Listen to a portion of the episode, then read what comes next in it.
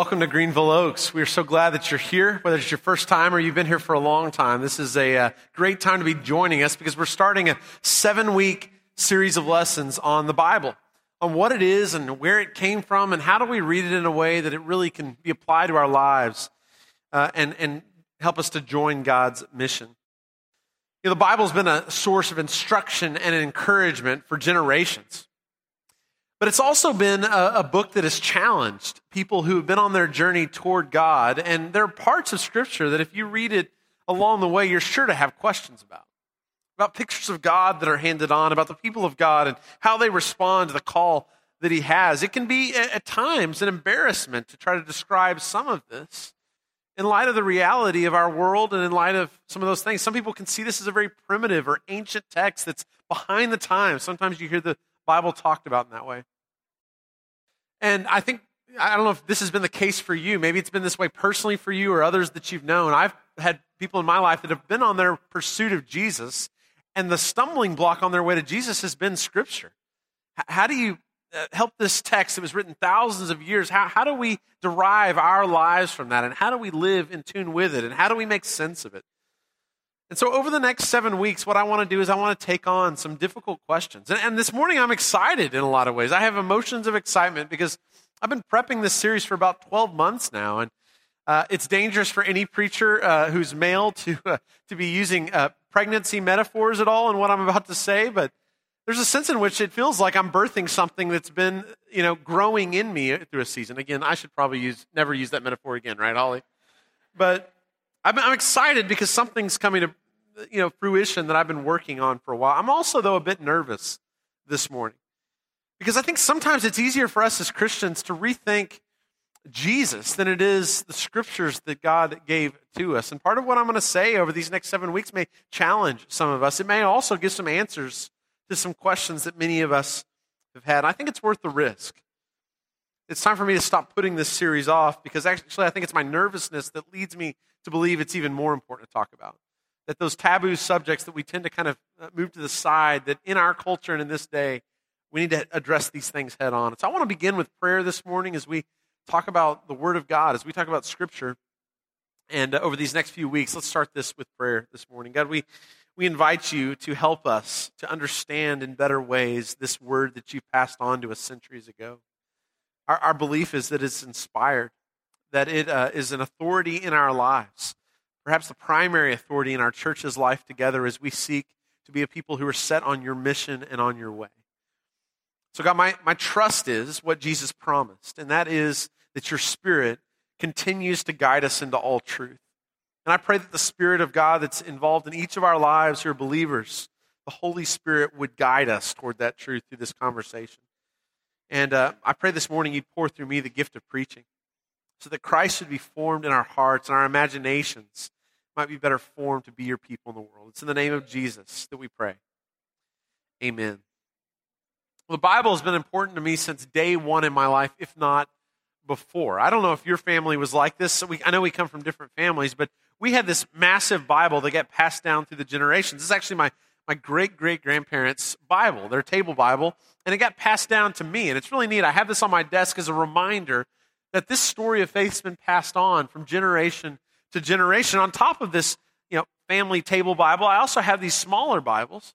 Uh, this one actually belonged to my great grandfather. His name was Robert S. Bell. He died before I was born a few years, but I've heard some people in this church that knew of him. He was a, an elder at the Preston Road Church of Christ in Dallas, and he taught and was involved with the school of preaching there. And, and in this Bible, it's really interesting to flip through it because he has his notes. He has underlinings and highlighting. And it reminds me that I come from this family that's really believed in this book and it's formed our family in significant ways. My grandfather also, I've got his Bible, H. Lynn Packer, and, and I knew him. And, and it's just fascinating. Sometimes I'll be preaching in passages and I'll, I'll go back to these scriptures just to see what is it they underline, what is it they emphasize, what notes are in the margins that might bring uh, uh, some sense to what I'm trying to do. But it's not just Bibles from the past in my family my, parents, you know, told me these stories from a young age. I remember my, my children's Bible.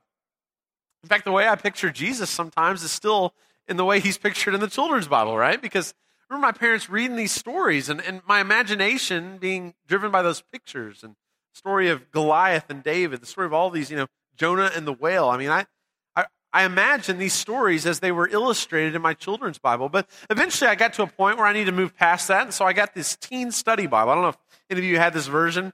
I think they put paint on the outside of it because they thought it would get destroyed anyway, right? This went into youth group with me, and I've got page after page of like calendar notes that I tore out of uh, you know readings that I had in, in high school. No telling what kind of notes are here that were passed in church at that time. Uh, but this was my teen study Bible, and I've got a lot of notes and outlines that are in here uh, that I'll look back through from time to time. And then I, I got to the point where it was time to get one of those leather bound copies, right? This is an NIV version that I got Christmas of 2001, and it's barely hanging on the, the front cover. But I took this to a school with me in undergrad and graduate studies. And so I've got Greek words in the margins, I've got things underlined, I've got notes from professors that taught things. This has been my, my study Bible that I still look back to often. But I got to the point I realized I, I, so many notes, I need to have a preaching Bible. And so I've got this Bible, and I don't write any notes in this. And I realize in a few years I'm going to need to go to a larger print version because it's getting harder to read. But uh, I, this is my preaching Bible. I spend time with that. And then I've got uh, another Bible of sorts. I've got this Bible, right? Uh, my laptop or my iPad, I've got, got concordance and dictionaries and all that that I can do background work. And so a lot of the study that I do on a weekly basis happens on a computer or on my iPad. And when I think about that, I think, man, I, I, it's really important that I have a Bible like this to pass on to my kids because if it's just a Bible on a pad, my kids won't have something passed down to them in the same way. And so there's something about this that I still honor that I think is important because I want my kids to see the importance of having something that I, I flip through. And so I, anyway, all these Bibles have formed me. And, and they're, they're Bibles that I took with me into classrooms when I was uh, of a different perspective and was debating Baptists in my local private school. Yes, I had to apologize for some of those moments and some of the things I said. This, these Bibles have been with me as I've changed and my opinion's been shaped about Scripture over the years. The Bible has been an important book for many of us, if not all of us in the room. Some of us are just learning about it, and others of us have been at it for a while. But wherever we are on that journey, this is a book that shaped generations for thousands of years now. And there are key moments in human history where people rediscover the Bible, whether that's in their personal lives or that's something that happens in, in the midst of a nation or a group of people, and it changes everything. And this morning, I want to tell you one of those stories to start out. One of those moments where Bi- the Bible was rediscovered early on in Scripture. So I've got this bookshelf back here for this series because I want to remind us, I'll talk about this later, that the Bible's not just a book, it's also a library of books, right? There's 66 books. The blue and black ones are the New Testament, or the Old Testament, uh, 39 of those, and then there's 27 that are the green and black ones that are in the New Testament with the cross here at the center. And so I want to take this story actually from the history books right here. Uh, Second Kings, if you have your Bibles, feel free to open there with me if you would. Second Kings 22 was the story of the rediscovery of Scripture with a guy named King Josiah. Uh, and this was a key moment in Israel's history. And so through this series, I'm going to refer back. I'm actually going to be reading from these books as a reminder that know, this comes at a point in Israel's history, right? You've got the Torah, the first five books that are the, the, the book of the law, but this is the history portion that I'm drawing from in this. And so this is Israel's story. This is before they go into exile, uh, but this is King Josiah. This is 2 Kings 22, verses 1 to 13. Josiah was eight years old when he became king, and he reigned in Jerusalem 31 years. His mother's name was Jedidah, daughter of Adaiah. She was from Bozkath. He did what was right in the eyes of the Lord and followed completely the ways of his father David, not turning aside to the right or to the left. In the 18th year of his reign, King Josiah sent the secretary, Shaphan, son of Azaliah, the son of Meshullam, to the temple of the Lord. And he said, Go up to Hilkiah the high priest have him get ready the money that has been brought into the temple of the Lord, which the doorkeepers have collected from the people. Have them entrusted to the men appointed to supervise the work on the temple, and have these men pay the workers who repair the temple of the Lord, the carpenters, the builders, and the masons. Also, have them purchase timber and dress stone to repair the temple. But they need not account for the money entrusted to them because they are honest in their dealings. Hilkiah the high priest said to Shaphan the secretary, I found the book of the law in the temple of the Lord. And he gave it to Shaphan, who read it. And then Shaphan, the secretary, went to the king and reported to him Your officials have paid out the money that was in the temple of the Lord and have tr- entrusted it to the workers and supervisors at the temple. Then Shaphan, the secretary, informed the king Hilkiah, the priest, has given me a book. Shaphan read it in the presence of the king. When the king heard the words of the book of the law, he tore his robes. He gave these orders to Hilkiah the priest, to Ahikam the son of Shaphan, Achbor son of Micaiah, Shaphan the secretary, and Asaiah uh, the king's attendant. Go and inquire the Lord for me, for the people, and for all Judah about what is written in this book that has been found. Great is the Lord's anger that burns against us, because those who've gone before us have not obeyed the words of this book. They have not acted in accordance with all that is written there concerning us. Now, this rediscovery is a rediscovery of the Bible, but not the Bible that we have, right? Not this, this, this, all 66 books. This was written before a lot of them were written. None of these green books are actually have been composed at this point, but they rediscover part of the book of the law, it says. Um, we're not quite sure what that means, but this king's really interesting. Josiah, he was eight years old, and so two thirds of his life he's been king at this point when they rediscover, when they're cleaning out the temple, this, this book of the law. And in Second Chronicles 34, it tells this story also, and it says that this, this book of the law came from Moses. And so some scholars think that that's referring to the first five books, the whole Torah. Others think maybe just the book of Deuteronomy, but they've discovered scripture. And they go back to it, and, and Josiah reads it and realizes they've made some mistakes. Now, it's really odd. Think about this. Can you imagine coming to church one day and realizing, like, we've misplaced the Bible? Um, we can't come up with it, and so we're not quite sure what to do going forward. Like, at some point, they'd lost this book of the law.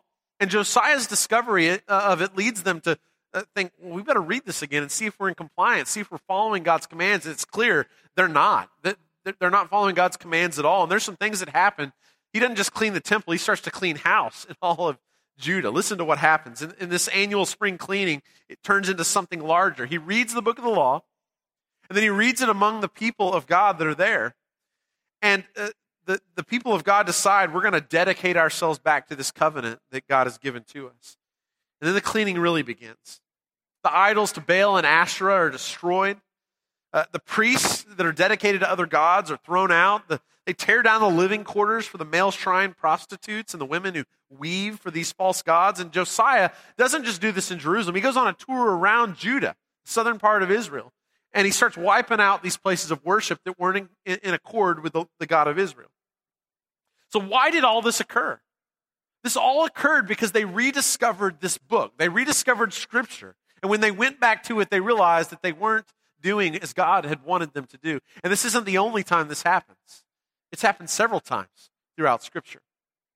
In the 15th century, there was a, a, an incredible uh, invention that changed the world again forever, right? The printing press comes into existence. And with that, the first book that's ever printed is, is the Bible. And, and so when they, when they print this Bible, uh, it, it's a pretty big deal because before that, they would have to go to church and you know, there, were, there were priests and others that could read, that had scrolls and so forth, and manuscripts. And, and, and so they would have to trust themselves to this upper class of religious leaders that would tell them what the book says. But now with the printing press, now it's possible for everyone in their own home to own one, two, how, how many do you have on your shelf, right?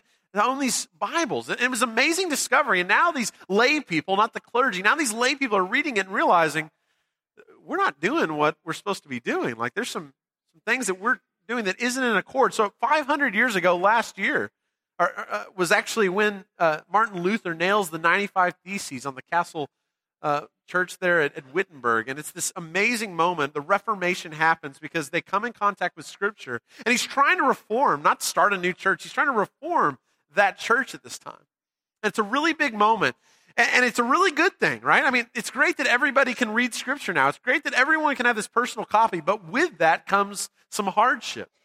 Because now that everybody can read it, everyone can also disagree with one another about how they read it. And so, what started as this Reformation to reform the church and to call it back into, uh, kind of like Josiah, call it back into accord with what God had intended, turns into a splintering of the church into denominations all over the place, right? And that continues to this day. But in, in the early 1800s, there was another group of people that, in a way, rediscovered the Bible. The Restoration movement is how we refer to it. Churches of Christ have emerged from that movement. And really, what we decided was uh, in the midst of all this division, in the midst of all of these different perspectives in the Reformation, uh, why don't we go back to Scripture and go back and make it as simple as we can to follow what these words are? And if we do that, then maybe God will give his blessing and we can be united again and not be a stain on the body of Christ through our division. And so we tried. Unfortunately, that movement has splittered again into division. These are reimaginations. These are times where we've gone back and we've tried to restore, we've tried to go back to the Bible. And that was the impulse of our ancestors. And my suggestion through this series is we're in another era where we need a back to the Bible movement. We're in another set of times where it's easy to look to culture to guide us rather than going back to the source of God's revelation in the beginning that was Scripture, that's this book that has stood the test of time, that's been passed through the ages. I think it's time that we go back to the Bible. But it's important to think about how we do that. And that's what this series is about. Because while there are positive examples of where uh, Scripture's been recovered and, and rediscovered, and God's done, done really good things like in Josiah's time, there have been other moments in history where people have gone back to the Bible and they've used it for their ends, and it hasn't turned out all that good. It was June 7th, 1964. They had all gathered at the local Methodist church like always. They were having another one of their get togethers, and as usual, they started with a prayer. Of course, they prayed. They were God's chosen people. After all, saved by God to bless the world. But on this particular night, someone wrote down their opening prayer.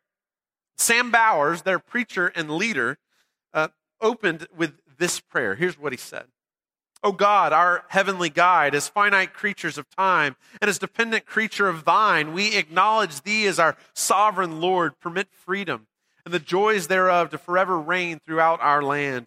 May the sweet cup of brotherly fraternity ever be ours to enjoy and build within us that kindred spirit which will keep us unified and strong. Engender within us that wisdom, kindred to honorable decisions and the godly work, by the power of thy infinite spirit and the energizing virtue therein.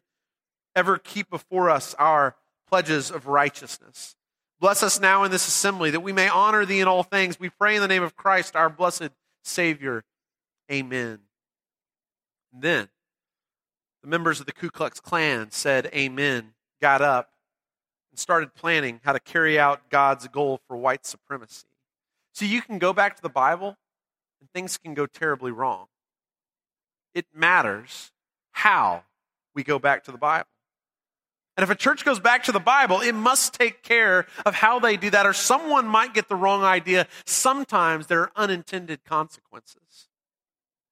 In July of 1933, during Hitler's first summer in power, a young German pastor named Joachim Hossenfelder preached a sermon in the towering Kaiser Wilhelm Memorial Church, Berlin's most important church at the time.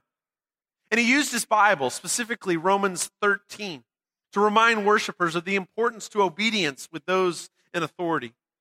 The church was elaborately decorated with Nazi banners and stormtrooper flags, its pews packed with the Nazi Party faithful. See, you can go back to the Bible and have it go terribly wrong. Because it matters how you go back to the Bible. Some rediscover the Bible and end up discovering a way to reform, to put away the false idols and altars and to go back to Scripture and restore a country. And others go back looking to endorse their own power and control, choosing an agenda other than the kingdom of God. Over the years, my understanding of the Bible has changed. It's morphed, it's shaped. I think it's matured in some ways, it, as many of you would probably relate as well in your own lives. At different points in my life, I've seen the Bible as a magic book, as a rule book, as a self help book. I've seen it in different ways. And I'll, I'll return to how we see the Bible and what we can legitimately expect from the Bible next week. But today, what I want to do in intro is just to open up one big idea about Scripture that's helped the way I look at it and read it and, and hopefully try to bring it to you as I preach it. And that idea is this the Bible is not a book. I know it looks like a book.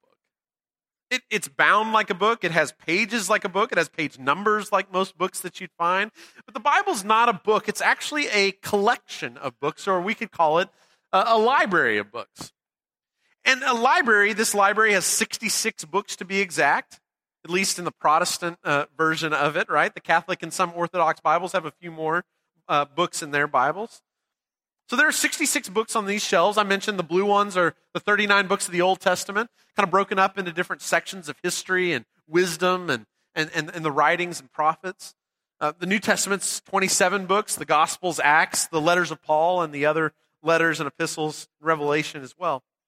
And if you think about this library, it's really pretty interesting. It's a library of 66 ancient books, the latest of which was written uh, just under 2,000 years ago. These books were written over a span of 1,500 years or so, from 1500 BC to about the end of the first century, by approximately 40 different authors or editors, writing in three different languages across a span of different kinds of literature in the midst of this. Um, I actually found a, a, video this week that I thought explained this pretty well that I want to show to you. It's put on by the Bible Project. If you're not familiar with the Bible Project, it's a really great resource I encourage you to check out. It's a free resource online that has all kinds of videos and study tools. But watch this video as it kind of reveals to us more about this library idea. The Bible is a collection of many books, telling one unified story from beginning to end. But all those books were written in different literary styles. Yeah, think of it like walking into a bookstore where every aisle has a different kind of literature. There's history or poetry or nonfiction. And when you choose an aisle and pick up a book, you're going to have very different expectations, different things that you're looking for. Right, they're all literature, but they communicate in really different ways. Yes, and so the same thing is true for the Bible. If you don't pay attention to what style it's written in, you will miss out on the brilliance of each book. So, what are the main types of literature in the Bible?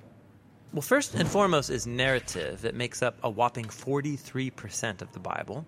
After that is poetry, which is 33% of the Bible. And then there's what you could call prose discourse, which makes up the remaining 24%. Nearly half the Bible is narrative. Yes, and this is no accident. Stories are the most universal form of human communication. Our brains are actually hardwired to take in information through stories. And stories are really enjoyable. Why is that? Well, stories train us to make sense of the seemingly random events that happen in life by taking those events and then putting them in a sequence. And then together you can start to see the meaning and purpose of it all. And what links this all together? Well, good stories always have a character who wants something. And then through these characters, an author can explore life's big questions like who are we or what's really important in life. And a good story always involves some kind of conflict some challenge to overcome, just like in our own lives. And that forces us to think about our own challenges, why there's so much pain or disappointment in the world, and then what can we do about it? And stories usually end with some kind of resolution, giving us hope for our own stories. Since these are Bible stories, are the characters showing me how I should live? Yeah, that's not quite the point. Most Bible characters are deeply flawed. You should not be like them. But we are supposed to see ourselves in them, which helps us then see our lives and failures from a new perspective. And without even realizing it, these stories will start to mess with you and change how you see the world and other people and yourself. Now, there are different types of narrative in the Bible. Yeah, there's historical narrative, but also narrative parables, short biographical narratives like the four Gospels. We'll look at all these in later videos. Okay, next up is poetry, which honestly I don't read a lot of. Yeah, you're like most people. But one out of every three chapters in the Bible is poetry. Yeah, why so much poetry? Well, poems mainly speak through dense, creative language, linking together images to help us envision the world differently. Poems use lots of metaphor to evoke your emotions and your imagination. Lots of fancy language, but wouldn't it be easier just to tell me what I need to know? Well, think about it. In life, we tend to form mental ruts, and we think in these familiar, well worn paths that are very hard to get out of through logic or reasoning. And what good poetry does is force you off the familiar path into new territory. Sneaky. And there's different types of poetry in the Bible. There's lots of types of songs or psalms. There's the reflective poetry of the wisdom books, and then the passionate resistance poetry of the prophets. Okay, the last big literary type is called prose discourse, and it makes up a quarter of the Bible.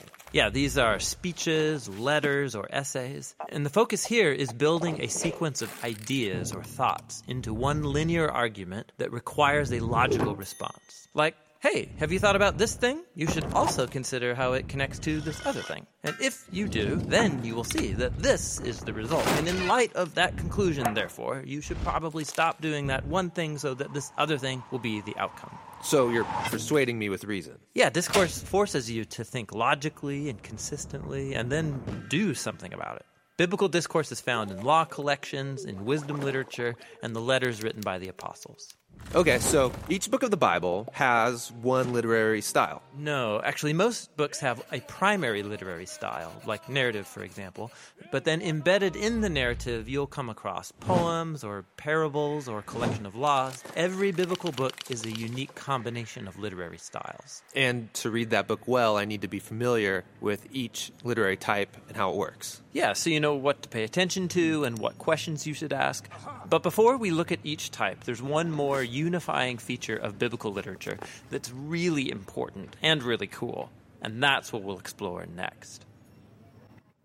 Feel free to go online and you can check out more of those videos. But I like the way he described that to realize that genre matters. And we bring expectations if a book starts with, you know, uh, once upon a time versus an editorial story that we might read in the newspaper. At least we used to see it that way, you're right? Uh, so when we when we read the Bible as a single book, it can be easy and tempting to flatten all these different books and, and to read them all kind of the same way. But what the video is pointing out in this library concept is is that these are different stories written from different perspectives to different audiences, trying to challenge and impact us in different ways. I found a, the, this video helpful. And I, I like the way one writer actually puts it when he says it this way. The primary challenge for modern people reading these books from an ancient library isn't deciding which parts of the Bible to take literally, but learning how to read all the different books of the Bible literately, reading and interpreting the books of the Bible according to their literary type and style. See, the books of the Bible were uh, divided into chapters in the 1200s AD, and verses weren't added until the 1500s. And these innovations, they made it easier for us to find and navigate these different books of the Bible, especially as they were bound into a single volume to find out where exactly that verse was we're looking for. But it also made it easier to proof text verses by ignoring their literary style, by ignoring the context to support your argument without thinking about the book or chapter or verse and what's behind that.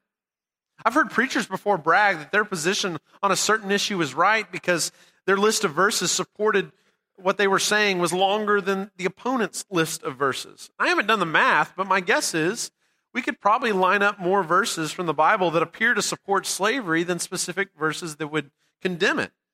Yet, what we believe is that the message of the gospel revealed in the Bible undermines the practice and institution of slavery. So, how do we arrive at such a decision when that's not necessarily a verse that we can find? Well, we'll talk about that uh, a few weeks from now. But when we read this Bible as a library of ancient books written by a bunch of different people living at different times and places, and not as a single book, it encourages us to use the phrase the Bible says less often. Here's what I mean by that, or, or to at least use it with greater care. The Bible says a lot of things depending on what parts you pick out and which ones you emphasize and those you ignore. So, one person might say the Bible says that God's people should wipe the enemies uh, uh of God off the face of the earth. While another person can say, well, the Bible says God says we should love our enemies and be willing much more to die for them rather than to kill them. And actually, the Bible doesn't say either one of those things because libraries don't say things. They contain books that say things. I mean, if you were to share a fact with a friend and you found that book, that, that fact at the, at the library, would you tell that your person, well, I found the fact at the library? Or would you say, no, there was this particular book that I found interesting with a great argument, and so you would source that book behind it? Or, or uh, it, it's true. I mean, think about this when it comes to this library for a second, right? I mean, this question comes down to Deuteronomy, which has one thing to say about enemies, and, and Matthew that says something a, a little bit different, right? In, in Deuteronomy, you can actually find verses that will show you that you ought to wipe out your enemies and tells you exactly how to go about doing that, right? But if you were to pick up Matthew and you were to open the Sermon on the Mount, well, Jesus has a little something different to say about that. He says you're to love your enemies and pray for those who persecute you. So, which is it? What does the Bible teach? How do we resolve the difference or the tension between these what these two different books are saying? Well, that's another topic we're going to address in the next few weeks. And I think this is a really big deal.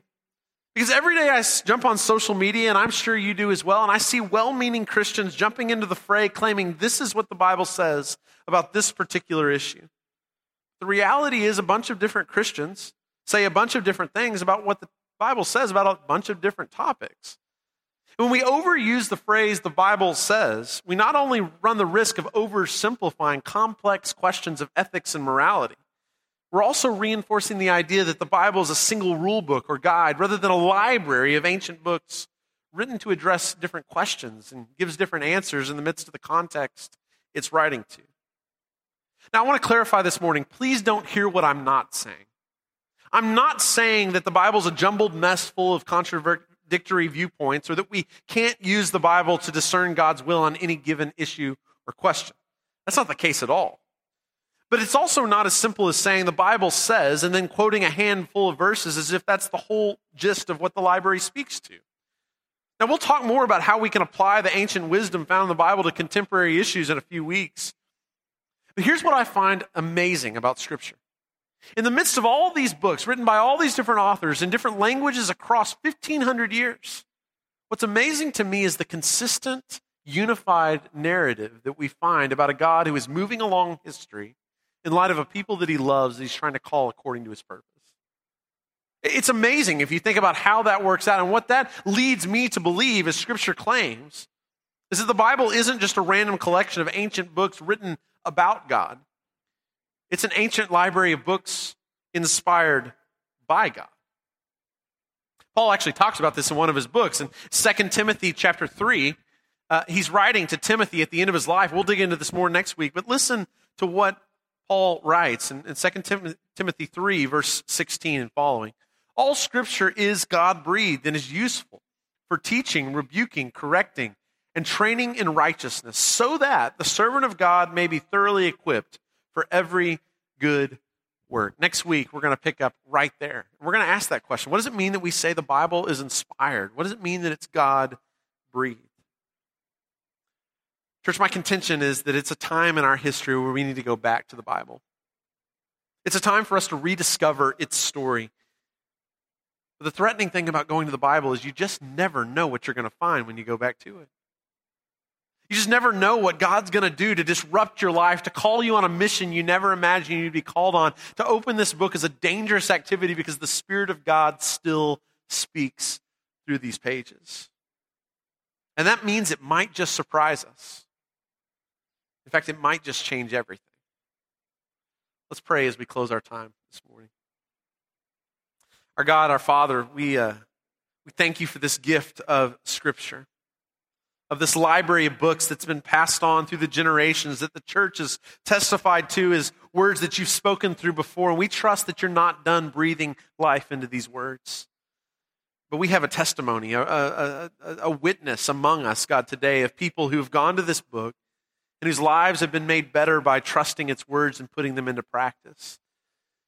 And that's our trust, God, is that as we engage this over the next six weeks and we, as we invite this conversation with others in our community, God, that, that you would use uh, Scripture once again to remind us of the work you're still doing, that is a living and breathing word, that you inspire. You've inspired in the past through the writers, and you still speak to us through your Spirit through these words. So, God, I thank you for the gift that we have that previous generations didn't have. But I, I pray also that you would allow us to go back to it in a proper way because we know there have been moments in history where your people have responded to your word and have torn down false altars and idolatries. And there have been other times that we have uh, used this book to, in, in order to control and, and, and to do things that aren't in line with who your son Jesus is. My prayer is that we would learn together how to go back in a proper way so that we might hear a fresh word and hear exactly how you call us to be as your church in 2018. God, that's our prayer this morning. And we pray this in the name of Jesus. Amen.